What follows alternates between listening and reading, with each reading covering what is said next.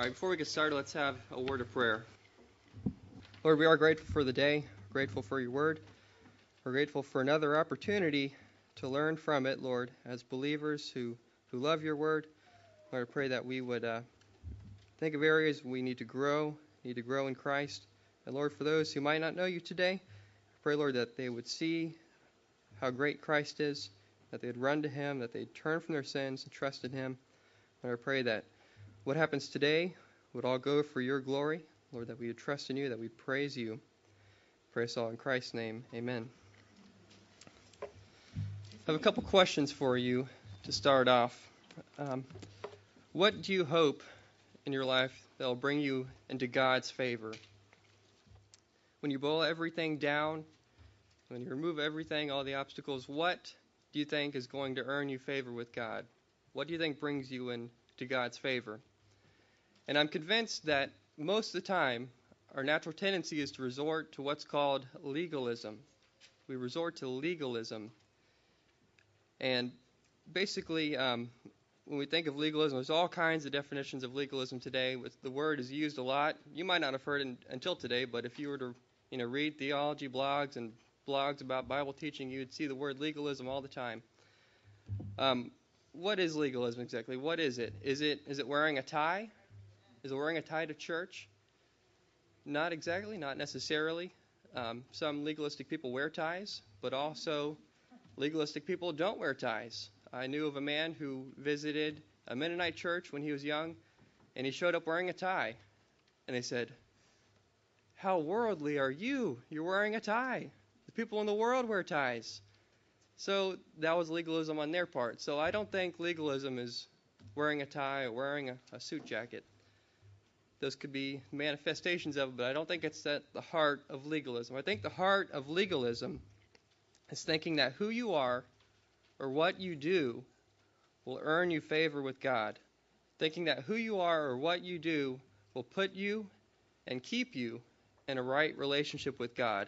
I believe that's the heart of legalism, thinking things that we do, thinking privileges we have will earn us favor with God. That's the heart of legalism. And the reason why I'm talking about this so much is because legalism is deadly. Legalism is deadly. Why? Because it actually can send people to hell. It sends people to hell because if they go their whole life thinking, if someone goes their whole life thinking that what they do is earning them favor with God, they're not putting their trust in the right place. The right place would be Christ, because Christ is the only one who can deliver people from hell. Legalism is very, very deadly, very deadly. God doesn't accept any payment that we try to make for our sins. He only accepts the, the payment that Christ made. He only accepts the payment that Christ made for sin. So I hope you see at least that we need to avoid legalism. But how do we do it? How do we avoid legalism? Well, what I'd like to submit to you today in our passage that we're about to read is that Paul gives us two reminders on how to avoid the tragedy of legalism. We're going to see two reminders on how we can avoid legalism. So let's read our text for this morning. We're going to be in Philippians chapter three and verses one through eleven. Philippians chapter three, starting in verse one. Paul writes, "Finally, my brethren, rejoice in the Lord. To write the same things again is no trouble to me, and it's a safeguard for you. Beware of the dogs, beware of the evil workers, beware of the false circumcision. For we are the true circumcision, who worship in the Spirit of God and glory in Christ Jesus, and put no confidence in the flesh, although I myself might have confidence even in the flesh. If anyone else has a mind to put confidence in the flesh, I far more, circumcised the eighth day, of the nation of Israel, of the tribe of Benjamin, a Hebrew of Hebrews, as to the law, a Pharisee, as to zeal, a persecutor of the church, as to the righteousness which is in the law, found blameless." Verse seven, "But whatever things were gained to me, those things I have counted as loss for the sake of Christ. More than that, I count all things to be loss in view of the surpassing value of knowing Christ Jesus my Lord, for whom I have suffered the loss of all things, and count them but rubbish, so that I may gain Christ, and be found in him, not having a righteousness of my own derived from the law, but that which is through faith in Christ, the righteousness which comes from God on the basis of faith, that I may know him and the power of his resurrection and the fellowship of his sufferings, being conformed to his death, in order that I may attain to the resurrection from the dead. Now, we're going to be looking primarily at verses four through eleven, but before we get there, I at least want to uh, show you where Paul, or how Paul arrives at verse four in verses one through three. So let's give you a little bit of background. In verse one, uh, Paul, as he writes, he's writing this letter from prison, actually, and telling believers in a little city called Philippi. Just like we're believers here in Tampa, Paul's writing to believers in a city in Philippi. And he writes in verse one, "Finally, my brethren, rejoice in the Lord. To write the same things again is no trouble to me, and it's a safeguard for you." So Paul isn't saying, okay, let's go over this one more time because you're thick-skulled. He's saying, it's not a problem for me at all to write the same things over and over again, to tell you the same things over and over again, because he realizes how important these things are for them to keep getting in their mind. He says it's safe for them to hear these things over and over again. Then dropping into verse two, why is it so important? What does he have to say that's going to be so important to these Philippian believers? He tells them, he gives them some commands here. He said, beware or watch out for the dogs. Beware of the evil workers. Beware of the false circumcision. Gives them some serious warnings. And why are they serious? Because the people he's talking about here were extremely dangerous. They were extremely dangerous because they were teaching the Philippian believers legalism. They were teaching legalism. They were teaching that those believers couldn't be saved unless they kept the law of Moses, unless they kept the Old Testament law. And I think a perfect example of this, you don't have to turn there if you don't want, but in Acts fifteen, in verse one, it's very, it might be surprising as you hear it, but this is what these type of men were teaching these believers. It says in Acts fifteen, "Some men came down from Judea and began teaching the brethren." This is what they taught them. "Unless you are circumcised according to the custom of Moses, you cannot be saved." So Paul calls these men the false circumcision. They had removed any meaning from the act of circumcision. To them, it was said simply cutting away or mutilation of the flesh. They removed all significance from the act of circumcision. So the, that's who Paul's warning against. He's warning them against false teachers. And then in verse three, he draws a distinction between the false teachers and the believers. He says that true believers are different. True believers know what real circumcision is all about, or as our Bible puts it, the true circumcision. As we look at Colossians two, you don't have to turn there for time's sake, but uh, the concept is that in Christ you were also circumcised with a circumcision made without hands, and the removal of the body of the flesh by the circumcision of Christ. And that's also Paul writing that, so I believe that's what he is meaning by the true circumcision. True believers know what circumcision is all about. And then he goes on to say some great things about believers, three things in particular. True believers worship in the Spirit of God. True believers glory or boast in Christ Jesus. And lastly, true believers put no confidence in the flesh. So true believers don't rely on their own efforts and achievements to earn them favor with God. Um, and again, as I said, sometimes we resort back to that line of thinking, but as a whole, true believers don't live that way. So as I said, we're going to look at two reminders. Paul shows in this passage two reminders that show us how we can avoid the tragedy of legalism. Two reminders that show us how to avoid the tragedy of legalism. So let's look at the first reminder. Remember that you were spiritually bankrupt. We read that in verses four through seven. Remember that you were spiritually bankrupt. Let's read those verses once more, starting in verse four. "Although I myself might have confidence even in the flesh, if anyone else has a mind to put confidence in the flesh, I far more. Circumcised the eighth day, of the nation of Israel, of the tribe of Benjamin, a Hebrew of Hebrews, as to the law a Pharisee, as to zeal a persecutor of the church, and as to the righteousness which is in the law, found blameless." So in verse four, he says, if there was anyone else in the world, if there's anyone out there who could put confidence in his flesh, put confidence in his own achievements, it would be Paul. saying, this is what I thought of myself before I became a believer, before I came to Christ. I thought I had it all, and I was, you know, if you did compare him to other people around, you would see that he was the best of the best. His credentials were the best. Um, his resume, this is kind of acting as his resume, talking about his past life in Judaism. Uh, how many of you have been on career builders dot com or monster dot com, and you submit maybe one hundred resumes to all these different companies, and you receive zero calls back? I've experienced that, at least. Maybe just my resume, but... Uh, when Paul sent his resume out on synagogue jobs dot com in the first century, every synagogue would have called him back and said, "We need you, Paul. We need you. You got what we want. We got what you you got what we're looking for. You got you got the stuff we're looking for." So his problem would have been trying to decide which job to take.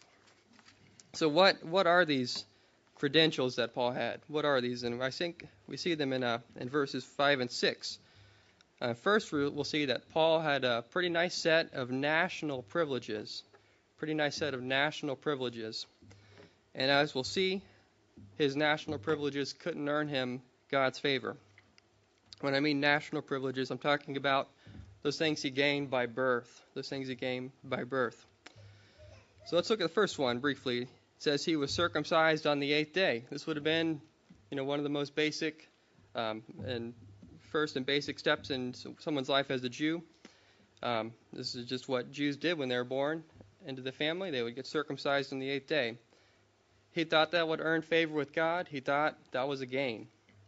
Secondly, he was from the nation of Israel. If you were to read in Acts twenty-six, Paul says, "So then, all Jews know my manner of life from my youth up, which from the beginning was spent among my own nation and at Jerusalem." He was from the nation of Israel. He thought that earned him favor with God. He thought that was a gain. Thirdly, he was from the tribe of Benjamin. And you say, what's the big deal with that? Well, it was a pretty big deal for people in Paul's day. It was, uh, by that time, one of the most uh, noble tribes of Israel. Most of you know of Saul in the Old Testament, Israel's first king. He was from the tribe of Benjamin. Mordecai, you probably know him from the book of Esther. He was from the tribe of Benjamin. And in the long run, the tribe of Benjamin remained faithful to Israel uh, when others did not. So he thought being from the tribe of Benjamin would earn him favor with God. He thought it was a gain. And the last national privilege, he was a purebred Hebrew, a Hebrew of Hebrew parents. You could read it. He wasn't like those who converted to Judaism later in life, but he was rather born a Hebrew. This would be just like us saying, oh, I'm an American, my parents were American, their grandparents were American, I'm a purebred American. Or some might say, I'm a Southerner, my parents were Southerners, we grew up in the South, we're all Southerners. It would be that national pride that Paul's talking about. This is where, this is who I am, this is where I'm from. I'm proud to be part of the Hebrew people. He thought that earned him favor with God. He even thought that was a gain. So those were his national privileges. And then the rest of verse five and in verse six, we'll see that Paul had some pretty nice personal achievements. But as we'll see, his personal achievements couldn't earn him favor with God. And whereas the other achievements he had, he gained by birth, these ones he gained by hard, hard work. And he, we see in verse five at the end, it says, as to the law, a Pharisee. He was a Pharisee. And if we look back in Acts twenty-six, we would read, Paul says, I lived as a Pharisee according to the strictest sect of our religion. Paul was a Pharisee. And a lot of times we don't remember that the Pharisees didn't actually start out bad. They actually started out in a time when people weren't really concerned about obeying God. They said, okay, let's get together. Let's be a little more strict about obeying God. Let's let's look into the Word and really get what it's saying, and let's live by what, by what it says. So they started out good, but the problem came in when they started looking outwardly to other people and saying, you know what, we're doing we're doing pretty good. We're doing a lot better than those around us. We're really obeying God.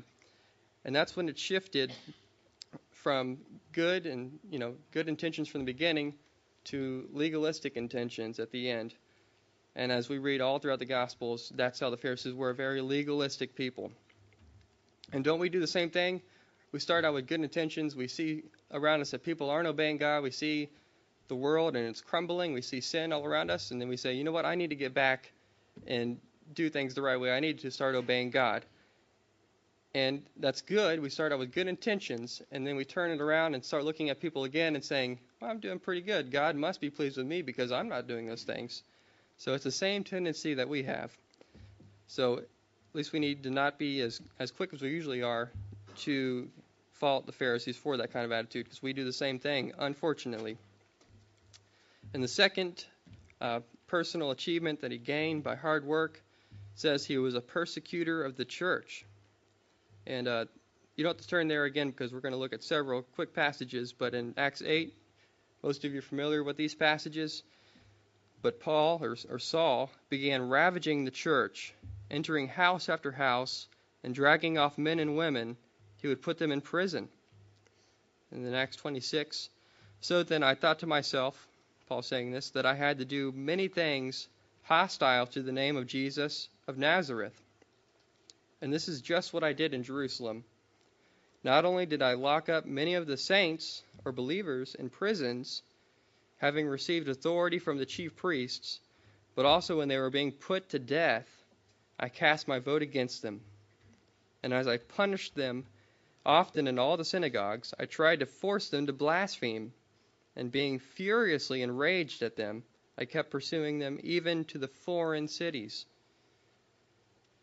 And in Galatians one, for you have heard of my former manner of life in Judaism, how I used to persecute the church of God beyond measure and tried to destroy it. Paul was very zealous to persecute the church. He was so deeply devo- devoted to the religion of Judaism that anything that opposed it, especially those who follow Jesus, he was ready to put them in prison and kill them. He was very zealous for Judaism. And thirdly, he obeyed the law strictly. He obeyed the Old Testament law very strictly. Um, he says, as to the righteousness which is in the law, found blameless. Now, do you think he was actually blameless? Do you think he, you know, kept the law perfectly? Um, I think what he's saying here is that he, at the time, he had deceived himself into thinking that he was pretty good with keeping the law. Others saw him. They couldn't catch him in any in any sin. He didn't see himself as in any sin. He had deceived himself into thinking that he was blameless because he kept the law so well. And again, we tend to do the same thing. We say, oh, you know, I'm a pretty good person. You know, I don't do this. I don't do that. I don't kill people. I don't steal things. But God looks a little bit deeper than that. He considers being angry with someone without warrant. He considers that murder. He considers lusting after someone else in your heart. He considers that adultery. So God looks a little bit deeper, deeper than we do. So he thought that being found blameless but keeping the law earned him favor with God. He thought that was a gain. So that was Paul. He was in Judaism. He had all these national privileges. He had a bunch of achievements that he earned by hard work. Um, But you say, well, I'm not a Jew. I wasn't, you know, I didn't, you know, light my menorah. I didn't wear a yarmulke. I don't wear prayer shawls. Um, well, what are some things that, that we trust in? What are some things, are, are our credentials that we trust in? Maybe you grew up Roman Catholic. Maybe you have rosary beads and you pray through them constantly. Maybe you attend Mass every morning. You say, that's, that's pretty good. I go to church every day of the week. That's not going to earn us favor with God. That's not a gain.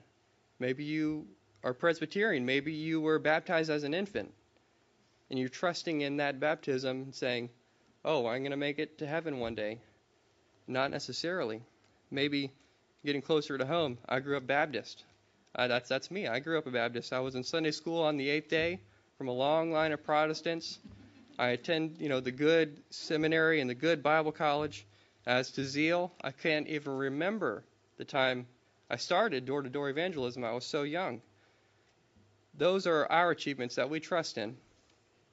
And I think what we need to do is have a mind shift to stop thinking of those things as gains, stop thinking of those things as those that earn us favor with God, because they don't. None of those things, nothing external, nothing, no privilege we have, no achievement that we've done can earn us favor with God.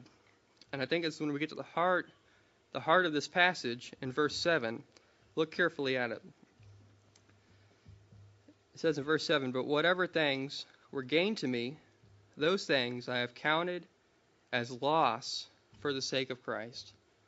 So Paul looks back now as a believer and looks back on all those achievements and privileges that he had and said, all that was loss. Why do you consider it loss? Because he wanted to gain Christ. And when we use the words loss and gain here, Paul's using financial terms or terms that refer to money. He's saying that, you know, I had this heavenly bank account over here in, in Judaism. I thought it was loaded with cash. I thought I had it all. My savings were great. My checking account was great. I had it all, and I was on my way to favor with God. But then he saw Christ, and he realized that all those things that were he thought were profit were actually loss. All those things that he thought were an advantage were really a disadvantage. All those things he trusted in to give him favor with God actually prevented him from gaining favor with God. They prevented him from gaining favor with God. He saw Christ and said, I'm considering everything loss so that I can gain something else, Christ. He considered it loss to gain Christ. And it gets even more graphic in verse eight, where he says that he suffered the loss of all things, everything he mentioned plus more, and considers them but rubbish. Considers them rubbish. So what's rubbish mean? It's a pretty strong word. It actually, if you have a King James Bible, it says dung, and that's a pretty good way of putting it. Something it's it's manure, dung, manure, stinking trash, something you want to get rid of, something you don't want near your nose at all, something you have to get rid of. He was willing to look at his privileges and achievements, his hard work, his, his good works, as something that had to be thrown away immediately so that he could gain Christ. Um, and who negatively, if you're thinking of an example of this, who does this remind you of? I think we should turn to Luke chapter eighteen, and I think we'll see a good example of someone who wasn't willing to give up everything for Christ, someone who wasn't willing to give up all of his privileges and achievements to gain Christ. And you're all very familiar with this, I believe, in Luke chapter eighteen. Luke chapter eighteen, the rich young ruler. It says, a ruler questioned him, Jesus, saying, Good teacher, what shall I do to inherit eternal life? And Jesus said to him, Why do you call me good? No one is good except God alone. You know the commandments. Do not, do not commit adultery. Do not murder. Do not steal. Do not bear false witness. Honor your father and mother. And the rich young ruler said, All these things I have kept from my youth. When Jesus heard this, he said to him, One thing you still lack. Sell all that you possess and distribute it to the poor, and you shall have treasure in heaven. And come, follow me. But when he had heard these things, he became very sad, for he was extremely rich. The rich young ruler was someone who wasn't willing to consider everything that he thought was gain as loss. He wasn't willing to give up what he had to follow Christ. So what if someone came up to you and said, give up everything you own, give up all your money, give up all of your achievements, give up your good works so that you can gain Christ? You know, sell your computers, sell both your cars, sell your iPod, sell your cell phones. You say, well, I'm pretty sad about that. I might just go my own way. But Jesus tells us, if you're trusting in anything except me to earn favor with God, you got to get rid of it. You got to throw away, throw it away like it's garbage. So, remembering that our works have gained us nothing except spiritual bankruptcy helps us avoid the trap of legalism. You say, how does it do that? Um, and as we said, if we look at our works, our achievements as something that earn us favor with God, we have a wrong mindset because they don't. They don't earn us favor with God. Realizing that only our works give us spiritual bankruptcy uh, helps us avoid the trap of legalism because it sends us to somewhere else other than legalism. It sends us to Christ rather than our own achievements. But it doesn't stop there. Paul gives us one more reminder on how we can avoid legalism. And that is, remember that you are wealthy in Christ. Remember that you are wealthy in Christ. You'll see that in verses eight through eleven. Let's read. More than that, I count all things to be lost in view of the surpassing value of knowing Christ Jesus my Lord, for whom I have suffered the loss of all things, and count them but rubbish, so that I may gain Christ and be found in him, not having a righteousness of my own derived from the law, but that which is through faith in Christ, the righteousness which comes from God on the basis of faith, that I may know him and the power of his resurrection, and the fellowship of his sufferings, being conformed to his death, in order that I may attain to the resurrection from the dead. So we must remember that it is only in Christ that we find God's favor.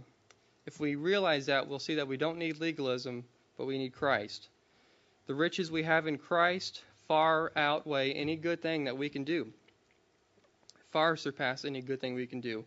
We have many riches in Christ, and as we just read in verses eight through eleven, I believe that Paul points us to three gains that we have in Christ, three of the riches that we have in Christ.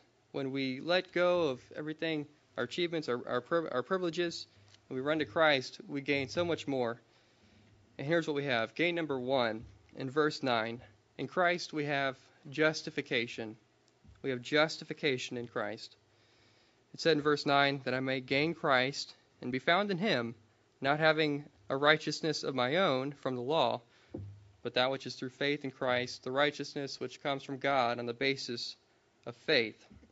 That's justification in a nutshell, I believe. And you say justification, that's a, a big word. I've never heard that word. It's the meaning is uh, it's packed. That's why we use big words. Big words usually have big meanings. So the meaning to this is that God declares us righteous, or declares us right, on the ground of Christ's death, burial, resurrection, and ascension. Christ declares us righteous on the ground of Christ's work. That's what justification is. And as we read in the verse, it doesn't come from ourselves. Paul says that he wanted to have a righteousness that wasn't his own, not having a righteousness of my own. And uh, if you desire, you can jump back to Luke eighteen, and we'll see another example of someone who was trusting in himself to be righteous. Luke eighteen, verses nine through fourteen. And Jesus told this parable to some people who trusted in themselves that they were righteous and viewed others with contempt. Two men went up into the temple to pray, one a Pharisee and the other a tax collector. The Pharisee stood and was praying this to himself, God, I thank you that I am not like other people, swindlers, unjust, adulterers, or even like this tax collector. What does he do? I fast twice a week. I pay tithes of all that I get. But the tax collector, standing some distance away, was even unwilling to lift up his eyes to heaven, but was beating his breast, saying, God, be merciful to me, the sinner. I tell you, this man went to his house justified rather than the other. For everyone who exalts himself will be humbled, but he who humbles himself will be exalted.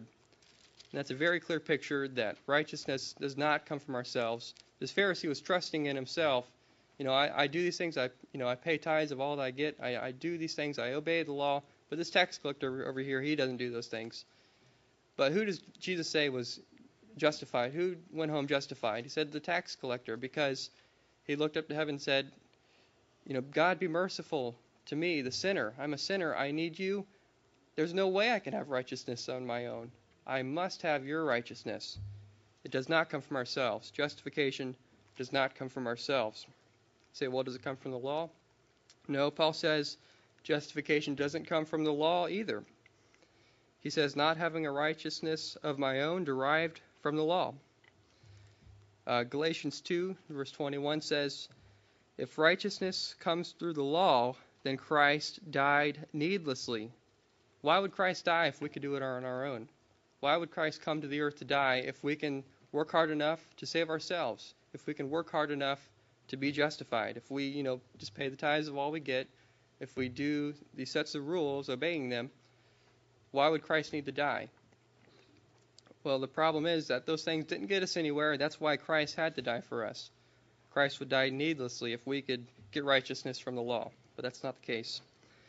And uh, most of you, you might be familiar with Romans chapter four. It talks about Abraham and how Abraham was justified, um, it says basically that he received justification, but it asks the question, or the questions, when was justification credited to Abraham? Was it while he was circumcised or while he was uncircumcised?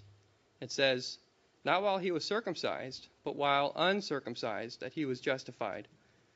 So his justification, the faith that he put in Christ to be justified, came before he was doing the works of the law. We can't gain righteousness through the law. So where does it come from? The passage says that it comes from God through faith in Christ. Justification comes through God, comes from God through faith in Christ. It says in verse ten or verse nine, but that which is through faith in Christ, this is the righteousness that he wants, the righteousness which comes from God on the basis of faith. So what does it end up looking like? That's why I'm glad we sang the hymn earlier, The Solid Rock. The first verse you're probably familiar with. It says, my hope is built on nothing less, nothing less than Jesus' blood and his righteousness. I dare not trust the sweetest frame, but wholly lean on Jesus' name. That's what justification looks like. It looks like someone who is basing all of his trust and faith in Christ, Christ's work on the cross, when he died, was buried, was resurrected, and ascended back up into heaven.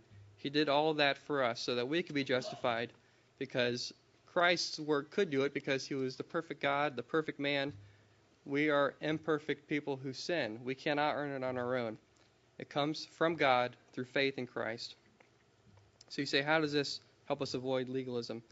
If we, if we remember that God is the one who justifies us, that will definitely help us avoid the trap of legalism, realizing again that God is the one doing these things, not us.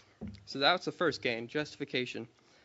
The second gain we have in Christ, so in Christ we have sanctification. You say, where is that?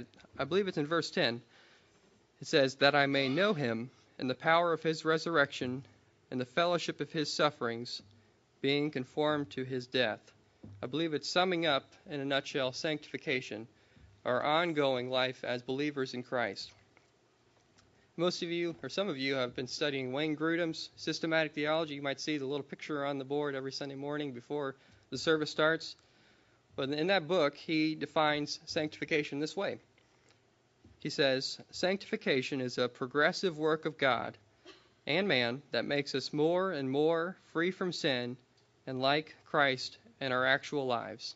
That's what justification is. It's something ongoing that, that God does in us, and we need to work at it, like it says in Philippians two, that work out your salvation with fear and trembling.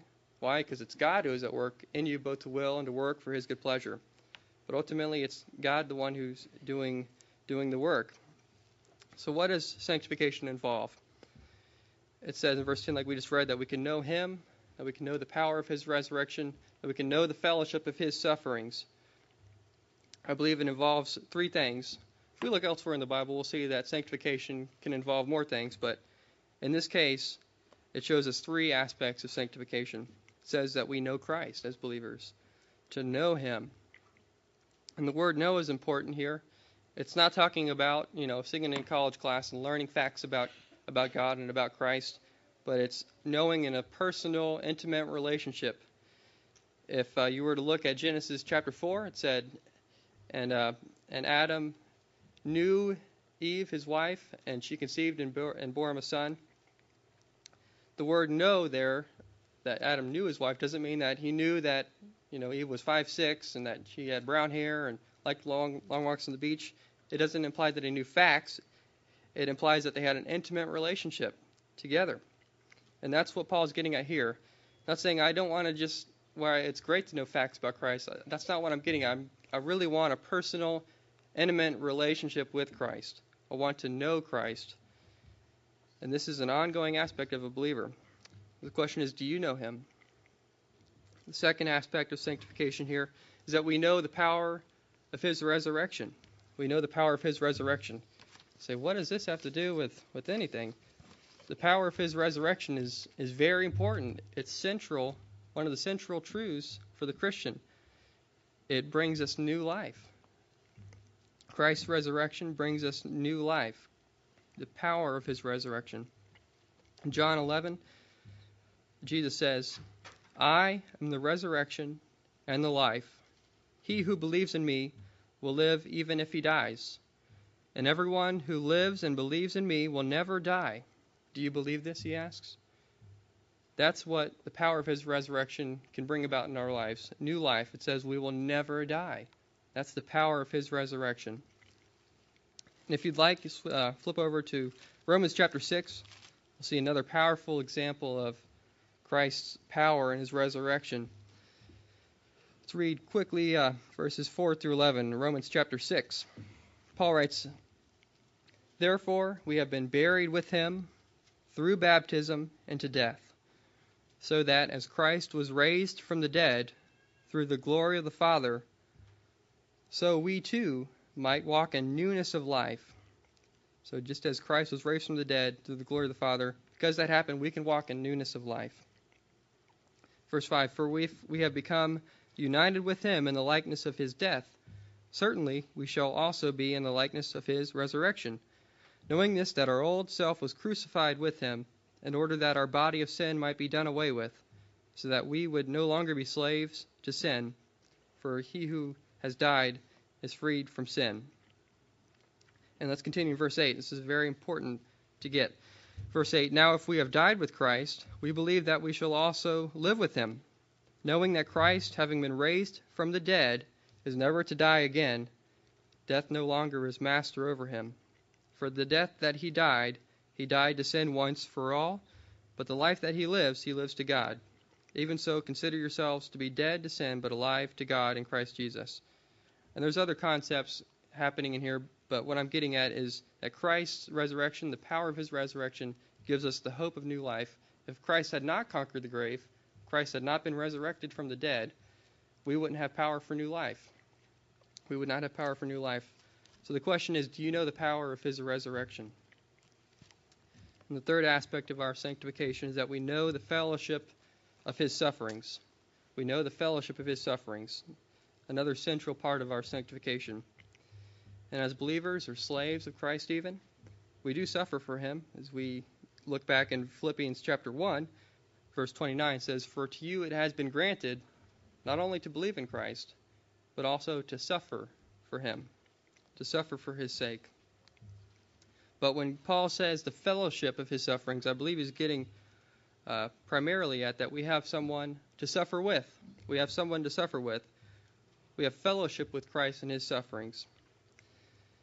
In First Corinthians, For just as the sufferings of Christ are ours in abundance, so also our comfort is in abundance through Christ.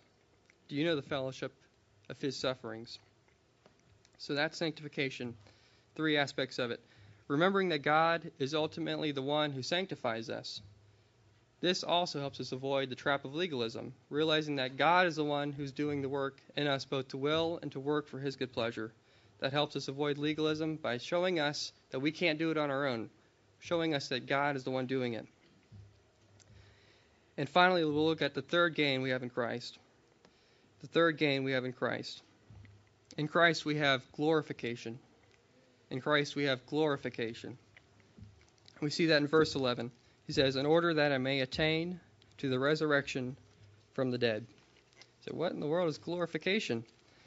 It's, as we look at the Bible and look at other parts of the Bible, we'll see that glorification is the final step of our salvation in the end times, in which Christ will transform our lowly bodies into conformity with his glorious body.